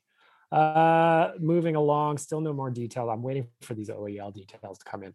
We'll see how that goes. Um, looking ahead, the schedule came out yesterday. So the first thing, the Nation group text, Dan will attest to this. Nation Network group text. I guess the ON group text, Oilers Nation group text lit up immediately with ideas on when we can do a nation vacation. Now, nothing is confirmed. I do know that Jay reached out to the Golden Knights again to see if we can get a lock of tickets down in Vegas. And then maybe Nashville this year, Dan? Maybe. That's the, that's always been the hope. We were, you know, I, I don't think we've ever really spoken about it publicly, but we were planning a Nashville trip just as the pandemic hit, um, and it was going to be big and and we were going to have a lot of fun with that one. And then the global pandemic ruined everything. But uh, yeah these these trips no matter what and i, I think we're going to kind of go around the horn and see some dream scenarios from everybody but uh, these trips are going to be bigger and bigger and better and better every time we do them. Uh, we learn from our our misgivings and we and we learn what what worked really well and that's that's I think a testament to you know what everybody here at the nation tries to do with these trips. So it's going to be a lot of fun, but I, am excited to hear your guys' uh, dream scenarios here. I'm excited for young Waz here, you know, because he's going to be he's been with us for a few months now. He's going to be walking into the fun part of working for Oilers Nation, and maybe like Rick, as a veteran of basically every nation trip, been around how, a couple what what what can young Waz expect from one of these vacations off into a foreign place? Um, a gluttonous amount of fun. Good. Everything. It's good. Uh, yeah. There's uh, not not. I hope you don't. Uh, I hope you don't value your sleep too much.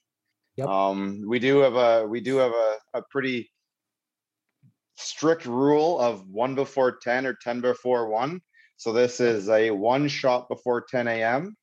And if you don't hit that, therefore you need to do 10 shots before 1 p.m. Um, I listen, I know it sounds rough, but you get one down at 9 39, 45, you're laughing. The rest of your day is, you know, it, it, it's an up and going. Interesting. It's October. It's October. Um, the first one, November for the second one. If we're if we're talking Vegas, October, I think probably be pretty nice weather out there. I don't know if the pools will still be open, but we've uh, We've been known to be uh, called the Cabana Boys. Um, I suggest you get all your, your your cardio up. We do not use the yep. escalators. We are the stair yep. boys as well. Yep. Um, also, I would uh, I would watch some videos on how to play uh, on how to play craps. Yep. I've never been to Vegas, all, so. Oh, I'm telling you, man, it's uh, it, it's fun, and we don't do it in the. You know, you talk to a lot of friends, and like, oh, we spent thousands of dollars.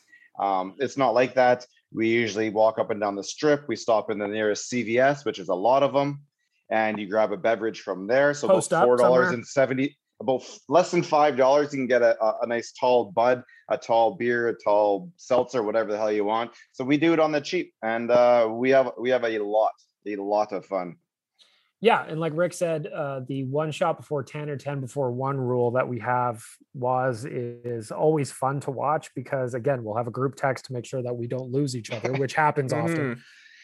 And then, and I suggest being prepped for this because we had it last time. Everybody had their drinks there. You had a cold beverage, whatever. It was good. The first time we stopped and we found like that little uh, kiosk or whatever. We bought a bunch of fireballs yeah. And they were a little bit warm and they were uh, oh, less than good. Less yeah. than good that one. Yeah. The, my favorite part though is like in the in the like 15 minute window leading up to 10 a.m.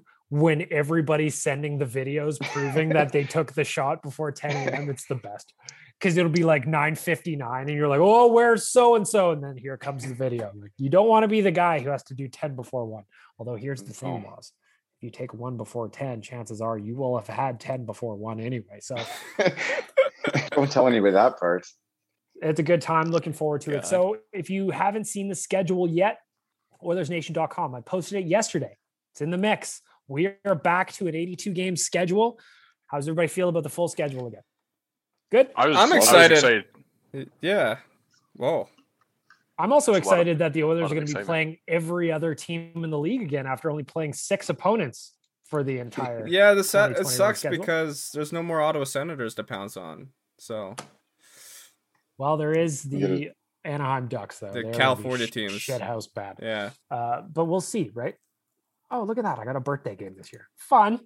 Shout Fun. out to the shout out to the schedule makers who gave us the third easiest schedule if you consider tired games versus rested teams uh, matchup. We have nine games where we're going to be the tired team versus a rested team, uh, and then the we have 15 games where we're going to be the rested team versus a tired team. You know what we were pretty good as the tired team last year, though. Yes, they were. We were. Another thing that I noticed, and it's just like a weird little detail. Not a lot of Sunday games for the Oilers this year. No Sunday fun days. Only a handful. But it was the same for the even for this this truncated season last yes, it year. Was. It was, it, there was Sundays. not a lot of Sunday afternoon games. People enjoy their days off now. I do believe they try and avoid like NFL too. Oh, they have to. Well, and I think right. that the Oil Kings might mm. play in mm. there too, just because the WHL That's loves fair. their Sunday games. Family event, yeah. If you're listening to this, where's your ideal nation vacation? Because nothing's set in stone. Like we're gonna go to Vegas. That's gonna happen. But like if we do another one, where would you like to go? Maybe it's Chicago. We've talked about Chicago. Coombsy's been pushing for New York. There is that little road trip we have uh, that's like around New Year's Eve in New York.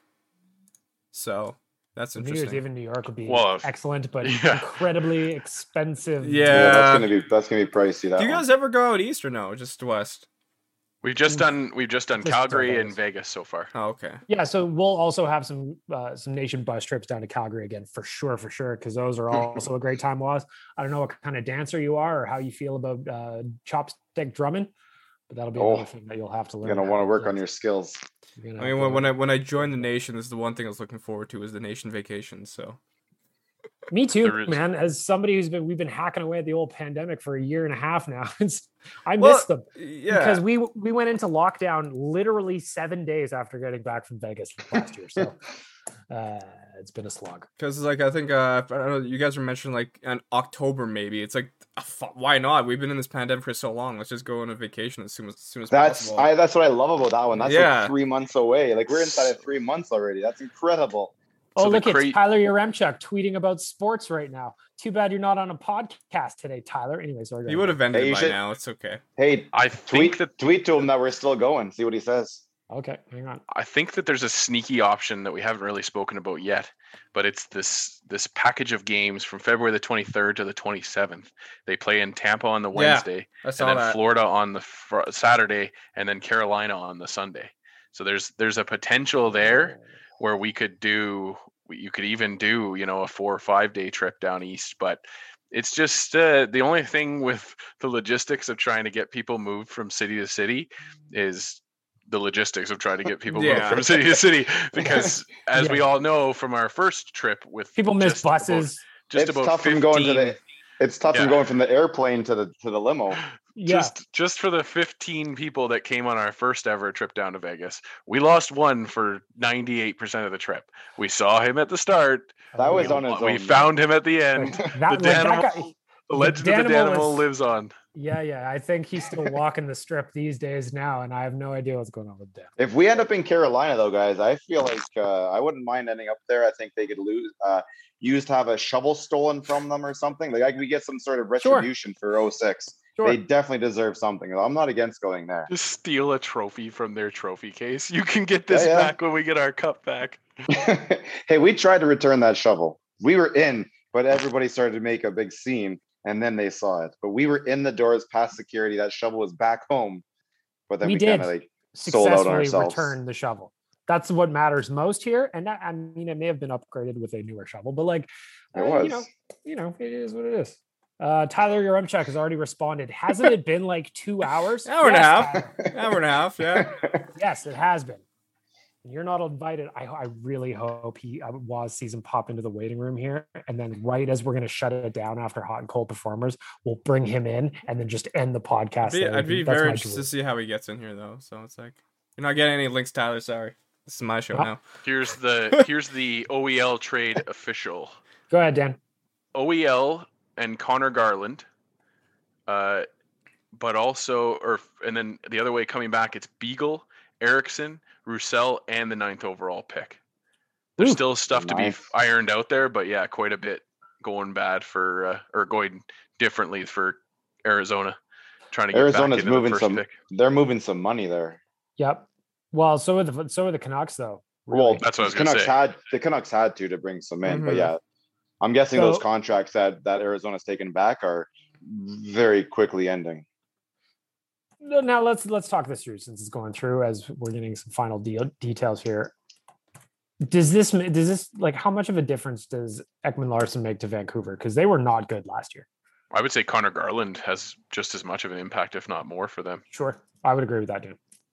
So uh, yeah, I mean, like like you're right, Big Milk. The the addition of OEL makes Vancouver a little bit better. Uh, probably also softens the blow of losing a Nate Schmidt, Whew. where they're likely to to make that transaction as well. Are you seeing something new? No, just well, yeah, I'm on puckpedia.com. So keep an eye on the on the details, Dan, if you can, just to see if there's any uh any uh retained salary because I, I was just like, man, what is Ekman-Larsson's cap hit? Like it's outrageous, I think. 8.25. 8.25, and he is going into year, he's in year three of the eight-year contract. So that is a big one Yeah, to bring uh, on in Vancouver. our Frank Seravalli just tweeted out this is a whopper of a financial transaction. At least sixty three point five million dollars in real cash changing hands by the time you pay Garland. Whew. So Damn. big big money transaction for once in the NHL. You don't see those very often. And we'll keep it an eye on it as we get into our hot and cold performers. Waz, get your buttons ready. Oh, you don't have any buttons. No, So make- we'll make the noises. we're good. gonna do sound effects again, just like we did when Tyler was big timing us at the radio station. So we Waz, you've participated in this before, so I'm starting with you. Okay. Deuce Vodka Cold Performer of the Week. We start with our veggies every year, but first, I need you to go to deucevodka.com. First up, handsome picture of Brett Kissel right up front. That's what you see. That's what you get. Nice little cocktail. It's the weekend. It's draft weekend. Maybe a Caesar Sunday after a successful draft weekend by the Oilers. Huh? Mhm. deucevodka.com. If you go to about Deuce Vodka, you get the whole story. Also, in there is a store locator where you can find all of the retailers here in Alberta that sell Deuce Vodka. If you go to deucevodka.com, make yourself a cocktail, provided you are of legal drinking age. Mr. Waz, your Yes. Deuce Vodka cold performer of the week. I'm gonna go with Adam Larsson leaving the Oilers for Seattle because that made me sad. And I don't know if you want to. You, you obviously Ken Holland tried his best to keep him, but at the end of the day, it's just yeah. I would give it to Adam Larsson or, Bum, or Ken Holland. bum. Yeah, Bum, bum, bum, bum, bum. Nice. Good, right? Dan, you're up it. next. Deuce Vodka cold performer of the week. Uh, mine is gonna go out to the production value around that expansion draft. It had a lot of high school pep rally vibes, didn't it? You you'd think at this point, this is their what 14th time they've done an expansion draft, and I guess this was the most in-depth version of it. But they had an entire like two years to plan for this, even with COVID as an issue. And somehow it still was weird. It was cringy at different points. It was it's just it's just not what you want to have happen to a team that's brand new coming into your league. So for my Deuce Vodka Cold Performer of the Week, it's the expansion draft production. Burr, burr. Nice. dailyfaceoff.com's Frank Seravalli says Canucks essentially traded one more year of pain, $12 million in cap hit between Eriksson, Beagle, and Roussel in exchange for a better team next season with Garland and OEL, but potential long term cap consequences with OEL at 825 through 2026 27. So it does not look like there's any retained salary on the OEL contract. So back to the old Google machine oh fuck I mean he's already 30 so that he's going to be uh, getting paid eight eight schmil 8.25 actually until he is pushing 40 good luck with that one vancouver good luck with that one well, that's not our Uh, problem. Oh. rick you're next up deuce vodka cold form of the week Well, it's going to kind of go in line with the other two there, but I'm just going to straight up give it to the stupid organization that the Seattle Kraken, and I'm not spelling it the way they do. I'm going to spell it my own way. Nonetheless, I don't like the fact they took Adam. I take a lot of offense to this. Um, That T-shirt that they gave Shawn Kemp, that's ridiculous. And then what they did to Dominic Moore with the uh, with the hairdo and the angles on the camera, this that uh, absolutely embarrassing. So I'm going to straight up give, and I'm not trying to make friends with these guys. I don't think anyone's going to be surprised about this. So I'm going to say, you know what? Their first um, their first endeavor into the league was a flat tire. I'm going to give it to the Seattle Kraken for dropping the ball on their uh, first impression. Oh, that's cold. Uh, it was also interesting to notice during the expansion draft that Seattle didn't make any trades at all. Uh, whereas Vegas, I don't remember what the total was, but it was lots more than zero. Well, It was shout than out to 15. It was like 17 or something. I think it was. shout out to all the something like people that. that saw that Seattle drafted in their expansion draft 14 AHL players from last year, and they were all just like, "Well, remember what Vegas did with all those trades that they did afterwards?" And then Seattle was like, "Yeah, no, actually, we don't have any trades planned at all. This is just this is our team right now." Well, and again, like we talked about Adam Larsson, like, why did you sign there, bro? Like, you're going to be so bad unless they make a bunch of trades. And I also feel bad for Jordan Eberle being there too. uh, goodness gracious. All right. My Deuce Vodka Cold Performer of the Week is first of all, Kanye West. Donda was supposed to hit my Apple Music last night. What happened, man? What happened? And then also, I saw the the the picture that was going around the listening day party. Look at the prices on some of these. Outrageous. Sweet and salty kettle corn for $35. Now, if I'm spending $35 on sweet and salty kettle corn, 20 I want pounds. a drum of it. Like I want a truck to back up and pour it all into my house to the point where I'm wading through like a foam party at Escape. For you youngsters, you won't even know what that is probably. Assorted snack I don't think so. basket, $65. Oh, a basket of gluten-free chips, bars, and jerky for 65 bones. This one's for Chris, the former intern. Crispy chicken tenders for a very modest 50 bucks. And the one that really upset me was the all beef kosher franks for $40. Now, let me tell you something. You can go to Costco right now, and for a dollar fifty, you get a delicious dog and a drink for a dollar fifty. 45 $40. I better be getting 15 hot dogs. This is bullshit. Kanye West, your pricing is outrageous, sir, and it is my cold performer of the week. What other buttons do we have normally? Burr. Burr. Doesn't he have one where it's his own voice? It's oh boy, Whoa. oh, Oh, boy, jeez. oh, boy. boy. All right. Flipping the ledger. It is time for our good news of the week. Uh, oh, and one more from Frank Seravalli. After the trade, Coyotes picking two spots ahead of where they were supposed to be, but they cheated. So they forfeited that. Coyotes back in the first round. All right. Hot performer of the week. Let's do a little sunshine. Let's end off with some good news. Deuce Vodka hot performer of the week. Mr. Nation Dan, I'm going to start with you. Ooh, give me a tough choice because I have three. Uh, so come back to me if, if at the end of it. But I'm gonna give it to the Hope guy all, you I just hope mentioned. all of us take one. You, yeah, I hope so too. I'm gonna give it to the guy. No, you know what? I'm gonna go with uh, a gentleman who decided that now was a good enough time as any to uh, let his true self be known. And it, my Deuce Hot Vodka Hot Performer of the Week goes to Luke Prokop for uh, coming out, coming out strong, coming out, you know, with the the knowledge that this may not do the best things for his for his career but knowing that it's an important time to speak up and speak about your true self so my Deuce vodka hot performer of the week is luke prokop Put some respect on my name. There you go nice That was a good one. I think I like that one. Rick, you're next up. Deuce Vodka Hop from the week.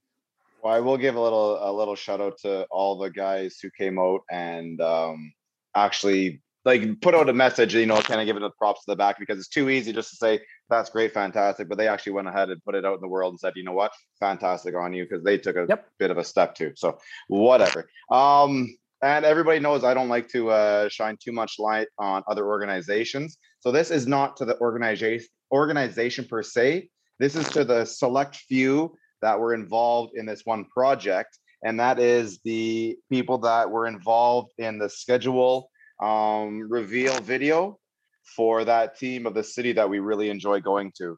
Um, I think they did a fantastic job with that. This is not to the organization, but to the specific few that made the video for the Knights and their and their uh, reveal of the schedule. I think they did a fantastic job. That little video was hilarious, and uh, we'll give a shout out to those specific people who made the video, not the organization itself. He's a hot guy. well and that that was good that was good they that's an organization that gets panned like religiously for their social media presence They did a fantastic job with that. Uh, I do believe that the arena stuff is a little overblown because I do believe I think everyone comes in jacked up on I'm in Vegas, so I think they got a bit of advantage there. Um, but I will say that that uh, social media that what they did there was that was pretty funny.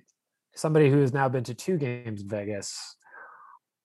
I'll just be honest. I don't really remember the walk into the building so much because I am greased by that point of the day. So, It's the Yes. walk in you don't remember? Well, a couple about the years ago, walk out? was also a little foggy.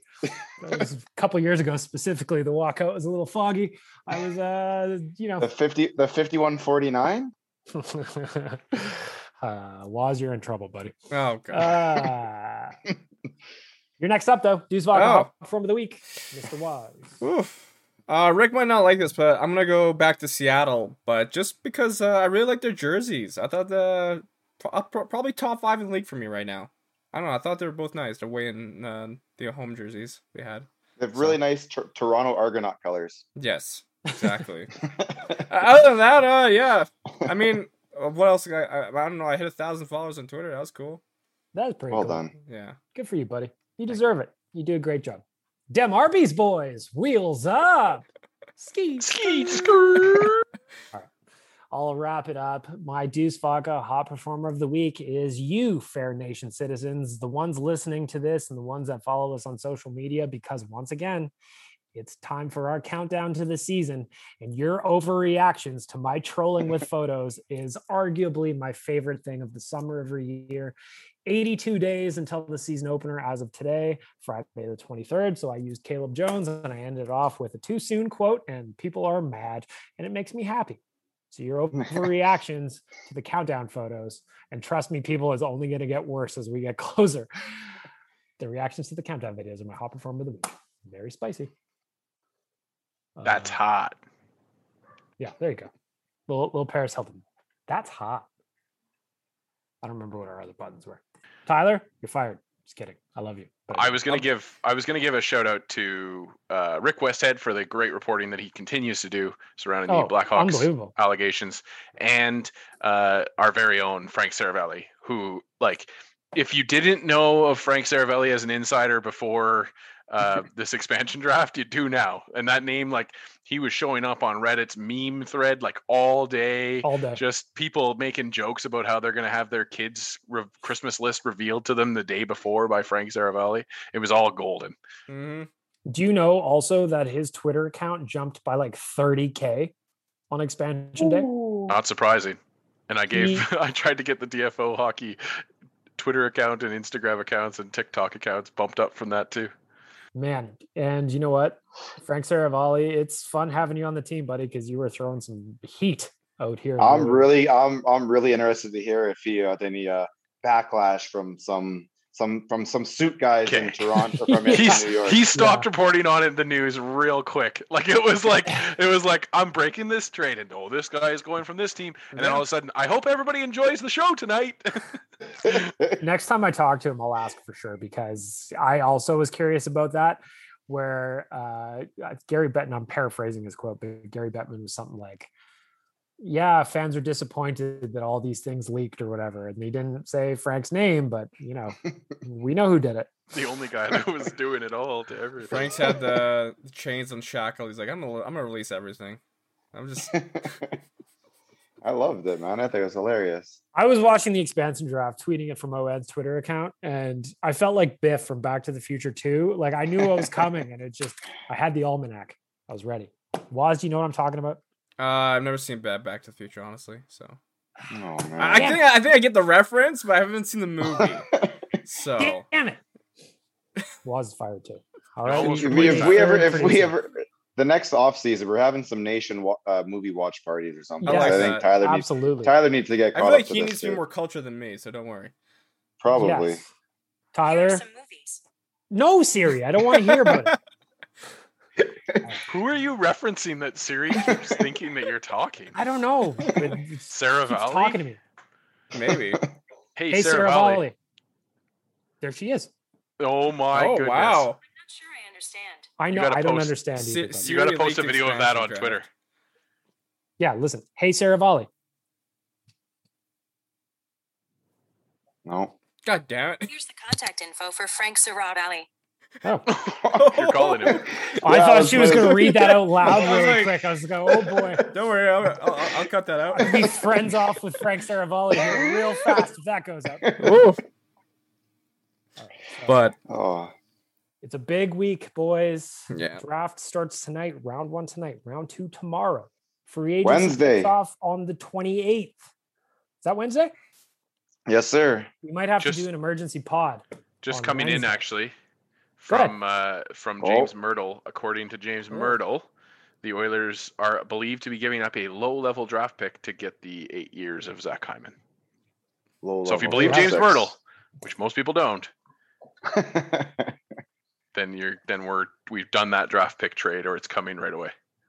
Well, we'll see.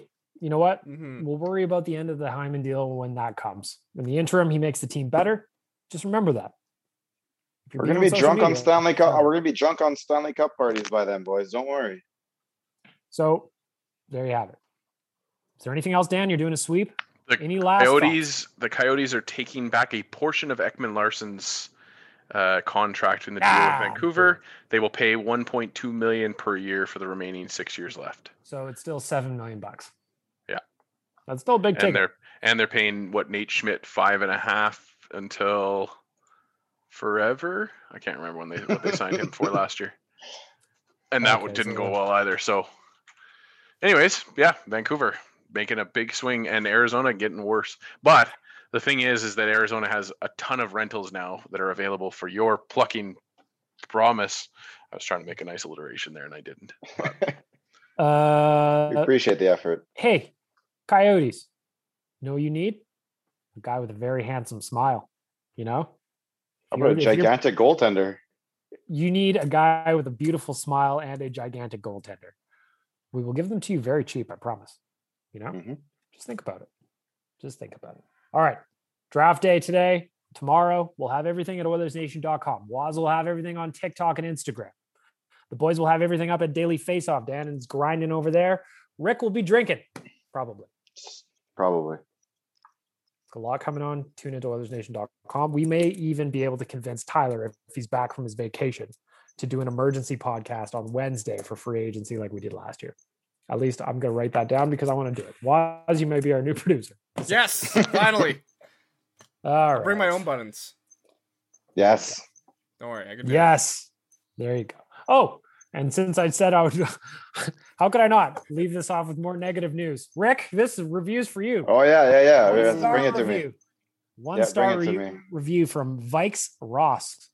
It just says Rick as the title. Honestly, I will give you multiple five star reviews the minute you take Rick off the podcast. While he's not going. Uh, although we did get this one from Evan. One, Was there a reason? Nope. Nah, they're always, they're always like that. They'll, they'll give a reason. They're like, I don't Go- like this guy. Give him a- if you're if you're listening right now, go and report that man or Yep. woman for having multiple accounts because they just admitted that. Yep. And then give your own five star review telling. Rick how much you love him because we love Rick and Rick ain't going anywhere. Yeah, So, like you can sorry, listener. him, but he's not going anywhere. Uh, we'll end this off instead with McDavid's the goat from Evan One Norm. Great pod, great takes most of the time. Wink, and that's how we'll mm. end off.